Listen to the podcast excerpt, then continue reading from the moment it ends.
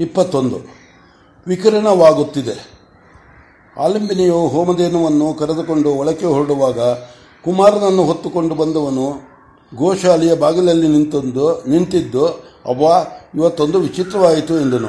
ಆಕೆಯ ಕುತೂಹಲವು ಕೆರಳಿತು. ದನ ಕಾಯುವವನು ಏನು ವಿಚಿತ್ರ ಕಂಡಿದ್ದಾನು? ಮಗ್ಗುಲ ಕಾಡಿನಲ್ಲಿ ಕಾಡಿನಲ್ಲಿ ಹುಲಿಗಳು ಇರುವುದೆಂದು ಆಕೆ ಕೇಳಿದ್ದಳು. ಇವತ್ತು ಯಾವುದಾದರೂ ಹುಲಿಯು ಬಂದಿತ್ತೋ? ಯಾವುದಾದರೂ ಆಕಳನ್ನು ಹಿಡಿದಿತ್ತೋ ಎಂದು ಗಾಬರಿಯಾದಳು. ಆದರೂ ಆ ಗಾಬರಿಯು ಎದುರಿಗೆ, ಎದುರುಗಡೆಯವನೇ ಎಳೆ ನಗುವಿನಿಂದ ಶಾಂತವಾಗಲು ಸಮಾಧಾನವಾಗಿ ಏನದು ಎಂದು ಕೇಳಿದಳು. ಇವತ್ತು ಚಿಕ್ಕ ಬುದ್ಧಿಯವರನ್ನು ಹೇಳಿ ಕಳಿಸಿದ್ದರಲ್ಲ, ನಾನು ಅವರಿಗೆ ದಾರಿಯಲ್ಲಿ ಕಲ್ಲು ಕಾಲಿ ಗೊತ್ತಾವು ಅಂತ ಹೆಗಲ ಮೇಲೆ ಹೊತ್ತುಕೊಂಡು ಹೋದೆ. ದಾರಿಯಲ್ಲಿ ಏನಾಯಿತು ಅಂತೀರಿ? ಅವರು ಅವನ ಅವರ ಮೈಯಿಂದ ಏನೋ ಅರಿದು ಬಂದಂಗಾಯಿತು. ಸಾಕಾ ಇಲ್ಲ, ಇನ್ನೇನೋ, ನಾ ಯಾವತ್ತಾದರೂ ಕಂಡಿದ್ದರೆ ಹಿಂಗೆ ಅಂತ ಹೇಳೋನೆ. ನಾ ಕಂಡದ್ದಲ್ಲ. ಅದು ಬಂದು ಮೈಯೆಲ್ಲ ತುಂಬಿಕೊಂಡು ನನಗೆ ಜೊತೆಯಲ್ಲಿ ನಿದ್ದೆ ಬರೋದ. ಇನ್ನೊಂದು ವಿಶೇಷ ಅಂದರೆ, ಆ ನಿದ್ದೆಯಲ್ಲಿ ಒಂದು ಹೆಜ್ಜೆ ಕೂಡ ಹೆಚ್ಚು ಕಡಿಮೆ ಆಗಿಲ್ಲ. ಬರುವಾಗಲೂ ನೋಡಿದೆ, ಹಂಗೆ ಆಯಿತು. ಆಲಿಂಬನಿಗೆ ಒಂದು ದೇಹದಿಂದ ಇನ್ನೊಂದು ದೇಹಕ್ಕೆ ಏನು ಬರುವುದು ಎಂದು ಅರ್ಥವಾಗಲಿಲ್ಲ. ಆದರೂ ಯಜಮಾನಿಯ ಬಿಂಕದಿಂದ ಬಿಂಕದಿಂದ ಹಾಗೇನು? ನಾನು ವಿಚಾರಿಸಿ ಏನು ಹೇಳುವುದು ಎನ್ನುವುದನ್ನು ನಾಳೆ ಹೇಳುವನು ಎಂದು ಹೊರಟು ಹೋದನು ಹೋದಳು. ತಂದೆ ತಾಯಿಗಳ ಜೊತೆಯಲ್ಲಿ ಹುಡುಗನು ಸಾಯಂ ಸ್ನಾನವನ್ನು ಆಚರಿಸುವುದು ವಾಡಿಕೆಯಾಗಿ ಹೋಗಿತ್ತು. ಮಗನು ಅಗ್ನಿಮಂದಿರದಲ್ಲಿ ಒಳಕ್ಕೆ ಸ್ನಾನ ಮಾಡಿ ಇಲ್ಲದೆ ಹೋಗುವಂತಿಲ್ಲ. ಎಂದು ತಿಳಿದುಕೊಂಡಿದ್ದನು. ತಂದೆಯು ಮಡಿಯನ್ನುಟ್ಟುಕೊಂಡು ಮೇಲೆ ಇಟ್ಟು, ಮಡಿಯನ್ನುಟ್ಟುಕೊಂಡ ಮೇಲೆ ಒಂದು ಮಡಿ ಚೌಕವನ್ನು ತಂದು ಮಗನಿಗೆಂದು ಇಡುವನು.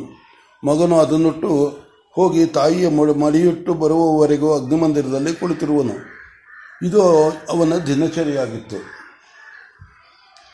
ತಾಯಿಯು ಮಗನಿಗೆ ಮಡಿ ಉಡಿಸಿದಳು. ಗೋಪಾಲಕನು ಹೇಳಿದುದನ್ನು ಅವಳು ಮರೆತಿರಲಿಲ್ಲ.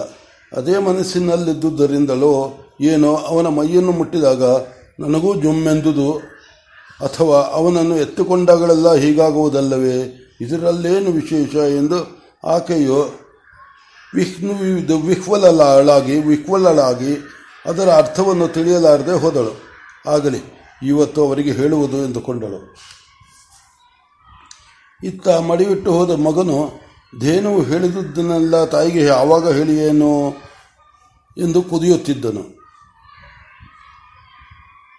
ಆದರೂ ತಂದೆಯ ಎದುರಿಗೆ ಗಂಭೀರವಾಗಿ ಕುಳಿತಿದ್ದಾನೆ. ತಂದೆಗೆ ಇವತ್ತು ಏನಾಯಿತೋ ಏನೋ, ಜಪ ಮಾಡುತ್ತಿದ್ದರೆ ಮಗನು ಬಂದು ತೊಡೆಯ ಮೇಲೆ ಕುಳಿತುಕೊಂಡಂತೆ, ಅವನಿಂದ ತಮಗೆ ಏನೋ ಶಕ್ತಿ ಪ್ರವಾಹ ಹರಿದು ಬಂದಂತೆ, ಅವನೇನೋ ಹೇಳಬೇಕು ಎಂದು ಪ್ರಯತ್ನಿಸುತ್ತಿರುವಂತೆ ಏನೇನೋ ಕಾಣಹತ್ತಿತ್ತು. ಯಾವಾಗಲೂ ಹೀಗಾಗಿರಲಿಲ್ಲ. ಕೊನೆಗೊಂದು ಸಲ ಮಗನು ಬಂದು ತೊಡೆಯ ಮೇಲೆ ಕುಳಿತಿರುವಂತೆ ಭಾಸವಾಗಿ ಕಣ್ಣು ಬಿಟ್ಟು ನೋಡಿದನು. ಗೋಡೆಯ ಮಗನು ಗೋಡೆಯ ಬಗ್ಗುಲಲ್ಲಿ ಪದ್ಮಾಸನ ಹಾಕಿಕೊಂಡು ಧ್ಯಾನಾಸಕ್ತನಾದಂತೆ ಕಣ್ಮುಚ್ಚಿಕೊಂಡು ಕುಳಿತಿದ್ದಾನೆ. ತಮಗೇಕೆ ಹೀಗಾಯಿತು ಎಂದು ತಾಗೆಯೇ ಚಂಚಲ ಮನಸ್ಕರಾಗಿ ಜಪವನ್ನು ಮುಗಿಸಿದರು. ಆ ವೇಳೆಗೆ ಆಲಿಂಬಿನಿಯು ಬಂದಳು. ಎಂದಿನಂತಲ್ಲದೆ ಮಂತ್ರಗಳನ್ನು ಆವೃತ್ತಿ ಹಾಕುವವರಂತೆ ಗಟ್ಟಿಯಾಗಿ ಹೇಳಿ ಕರ್ಮವನ್ನು ಮುಗಿಸಿದರು. ನಡೆದುದೆಲ್ಲವನ್ನು ಹೆಂಡತಿಗೆ ಹೇಳಬೇಕೆಂದು ಗಂಡನಿಗೆ ಚಪಲ. ಆದರೆ ಮಗನಿರುವ ಮಗನಿರುವಾಗ ಹೇಳುವುದು ಹೇಗೆ ಎಂದು ತಡೆದುಕೊಂಡಿದ್ದರು. ಹೆಂಡತಿಗೆ ಗೋಪಾಲಕನ ವರದಿ, ತನ್ನ ಅನುಭವ, ಇವುಗಳನ್ನು ಕುರಿತು ಗಂಡನಿಗೆ ಹೇಳಬೇಕೆಂದು ಅವಸರ. ಆದರೆ ಯಾವುದಕ್ಕೂ ಪುರುಸೊತ್ತಿಲ್ಲ. ಮಗನಿಗೆ ಧೇನು ಪ್ರಸಂಗವನ್ನು ತಾಯಿಗೆ ಹೇಳಬೇಕೆಂಬ ಲವಲವಿಕೆ. ಆದರೆ ಆಕೆಗೆ ಕೈತುಂಬ ಕೆಲಸವೆಂದು ತಾನಾಗಿ ಕಲ್ಪಿಸಿಕೊಂಡಿರುವ ತಡೆ ಈ ಚಪಲ ಅವಸರ ತಡೆಗಳಲ್ಲಿಯೇ ತಂದೆ ಮಕ್ಕಳು ಇಬ್ಬರೂ ಊಟವಾಯಿತು. ಊಟವಾಗುತ್ತಿದ್ದ ಹಾಗೆ ಮಗನಿಗೆ ನಿದ್ದೆ ಬಂತು. ಅದನ್ನು ತಡೆಯಲಾರದೆ ಅಲ್ಲಿಯೇ ಮಲಗಿಬಿಟ್ಟನು.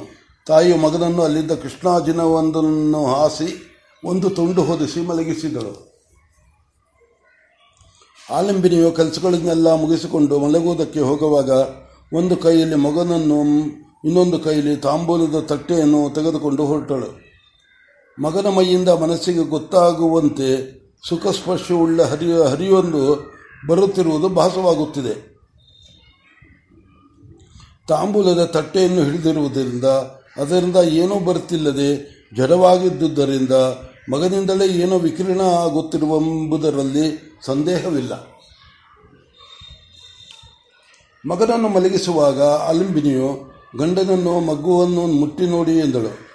ಅವನಿಗೆ ಗಾಬರಿ. ಈ ದಿನವೆಲ್ಲ ಮಗನು ಬಹಳ ಬಿಸಿಲಿನಲ್ಲಿ ಆಡಿ ಬಂದಿದ್ದಾನೆ. ಜ್ವರಗಿರ ಬಂದಿದೆ, ಬಂದಿದೆಯೇನೋ ಎಂದುಕೊಂಡನು. ಏನು, ಏನಾಗಿದೆ ಎಂದು ಮುಟ್ಟಿದನು. ಆತನ ಚಿತ್ತವೃತ್ತಿಯು ಸಮಾಧಾನವಾಯಿತು. ಮುಖದ ಮೇಲೆ ಕೌತುಕದ ಭಾವ ಬಂದಿತು. ಇದೇನು ವಿಚಿತ್ರ ಎಂದು ಇನ್ನೂ ಒಂದು ಗಳಿಗೆ ಮುಟ್ಟಿಕೊಂಡಿದ್ದನು.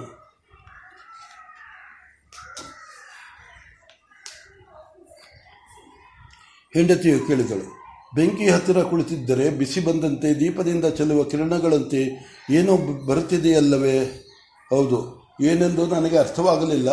ಅದಕ್ಕೆ ನೋಡುತ್ತಿದ್ದೇನೆ. ಮಗುವು ಸುಖವಾಗಿ ನಿದ್ದೆ ಹೋಗುತ್ತಿದ್ದಾನೆ. ಸಮಾಧಾನವಾಗಿ ಉಸಿರಾಡುತ್ತಿದೆ. ಆದ್ದರಿಂದ ಇದು ರೋಗವಲ್ಲ. ನನಗೆ ಆಗಾಗ ಹೀಗುವುದು, ಹೀಗಾಗುವುದುಂಟು. ಆದರೆ ಅದು ಏನೆಂದು ವಿಚಾರಿಸಿಲ್ಲ. ಬುಡಿಲರನ್ನು ಕೇಳಬೇಕು.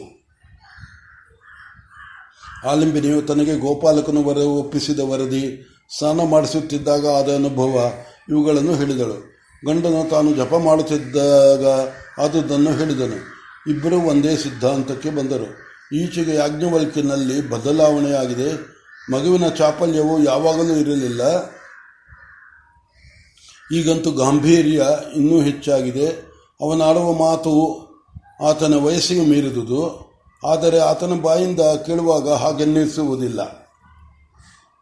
ನಾಳೆ ದಿನ ಅಗ್ನಿಹೋತ್ರವಾದ ಮೇಲೆ ಬುಡಿಲರ ಮನೆಗೆ ಹೋಗಿ ಈ ವಿಚಾರವನ್ನು ಕೇಳಿ ಬರಬೇಕು ಎಂದು ಗಂಡನು ತಾನು ಗೊತ್ತು ಮಾಡಿಕೊಂಡಿರುವುದನ್ನು ಹೆಂಡತಿಗೆ ಹೇಳಿದನು. ಮತ್ತೊಮ್ಮೆ ಮಲಗಿದ್ದ ಮಗನನ್ನು ಮುಟ್ಟಿದನು. ವಿಕಿರಣ ಕೊಂಚ ಕಡಿಮೆಯಾಗಿತ್ತು. ಮರುದಿನ ಅಗ್ನಿಹೋತ್ರಾದಿಗಳನ್ನು ಆದ ಮೇಲೆ ಆಚಾರ್ಯನು ಬುಡಿಲರನ್ನು ನೋಡಿಕೊಂಡು ಬರಲು ಸಿದ್ಧವಾದನು. ಆತನು ಸಿದ್ಧವಾಗುತ್ತಿದ್ದ ಹಾಗೆಯೇ ಆಲಿಂಬಿನಿಯು ಮಗನನ್ನು ಕರೆದುಕೊಂಡು ಬಂದಳು. ಆತನಿಗೂ ಹೊರಡುವ ಮುಂಚೆ ಮಗನನ್ನು ಕರೆದು ತೊಡೆಯ ಮೇಲೆ ಕುಳ್ಳರಿಸಿಕೊಂಡು ಏನಾಗುವುದು ನೋಡಬೇಕು ಎಂದನಿಸಿತು. ಆಲಂಬಿನಿಯು ಗಂಡನಿಗೆ ಹೇಳಿದಳು, ನಿಮ್ಮ ಮಗನು ಅಗ್ನಿ ಆದಿತ್ಯ ವಾಯುಗಳ ವಿಚಾರವಾಗಿ ಹೇಳುತ್ತಾನೆ, ದೇಹದಲ್ಲಿರುವ ಪ್ರಾಣ ಜಗತ್ತನ್ನೆಲ್ಲ ಆವರಿಸಿರುವ ಪ್ರಾಣ ಇವುಗಳ ವಿಷಯವಾಗಿ ಹೇಳುತ್ತಾನೆ, ಕೇಳಿ. ದೇವರಾತನು ಆಶ್ಚರ್ಯ ಪಡುತ್ತಾ ಕೇಳಿದನು, ಏನಯ್ಯ ನನಗೂ ಹೇಳುತ್ತೀಯಾ, ಮಗನು ಏನೂ ಸಂಕೋಚವಿಲ್ಲದೆ ಸಮಾಧಾನದಿಂದ ಎಲ್ಲವನ್ನೂ ಧೇನುವು ಹೇಳಿದಂತೆ ಹೇಳಿದನು. ತಾನು ಅಗ್ನಿಪುರುಷನನ್ನು ಕಂಡದ್ದು, ಆ ಅಗ್ನಿಪುರುಷನ ಜ್ವಾಲಾಮಂಡಲದಲ್ಲಿ ತಾಯಿ ತಂದೆಗಳು ಇಬ್ಬರೂ ಸುಖವಾಗಿದ್ದುದು, ಅದನ್ನೂ ಹೇಳಿದನು. ಅದನ್ನೆಲ್ಲ ಕೇಳಿ ಆಚಾರ್ಯನಿಗೆ ಬೆಪ್ಪು ಹಿಡಿದಂತೆ ಆಯಿತು. ಆದರೆ ಮಗನ ಎದುರಾಗಿ ತಾನು ತನ್ನ ಬೆಪ್ಪತ್ವವನ್ನು ತೋರಿಸಿಕೊಳ್ಳುವುದು ಸರಿಯಲ್ಲವೆಂದು ಸಾಧು ಸಾಧು, ನಾವು ಮಾಡಿದ ಪುಣ್ಯದ ಮೂರ್ತಿಯೂ ನೀನು. ಇನ್ನು ಮುಂದೆ ಹೀಗೇನಾದರೂ ಆದರೆ ನನಗೂ ಬಂದು ಹೇಳು. ಈಗ ನಾನು ಬುಡಿಲರ ಮನೆಗೆ ಹೋಗಿ ಬರ್ತೇನೆ ಆಗಬಹುದಷ್ಟೇ ಎಂದನು. ಅಪ್ಪಣೆಯನ್ನು ಕೇಳುವಂತೆ ಕೇಳಿ ಹೊರಟನು. ಹೊರಟಾಗ ಮರೆಯಾದ ಮಗನನ್ನು ಎತ್ತುಕೊಂಡು ಒಂದು ಗಳಿಗೆ ತೊಡೆಯಲ್ಲಿ ಮೇಲೆ ಕುಳ್ಳಿರಿಸಿಕೊಂಡು ಮಗನ ಮೈಯ ತೇಜಸ್ಸನ್ನು ಉಗುಳುತ್ತಿರುವುದನ್ನು, ಅದು ಹಿತವಾಗಿರುವುದನ್ನು ಕಂಡುಕೊಂಡು ಇದೇನಿರಬಹುದು ಎಂದು ಮನಸ್ಸಿನಲ್ಲೇ ವಿಚಾರಿಸುತ್ತಾ ಹೋದನು.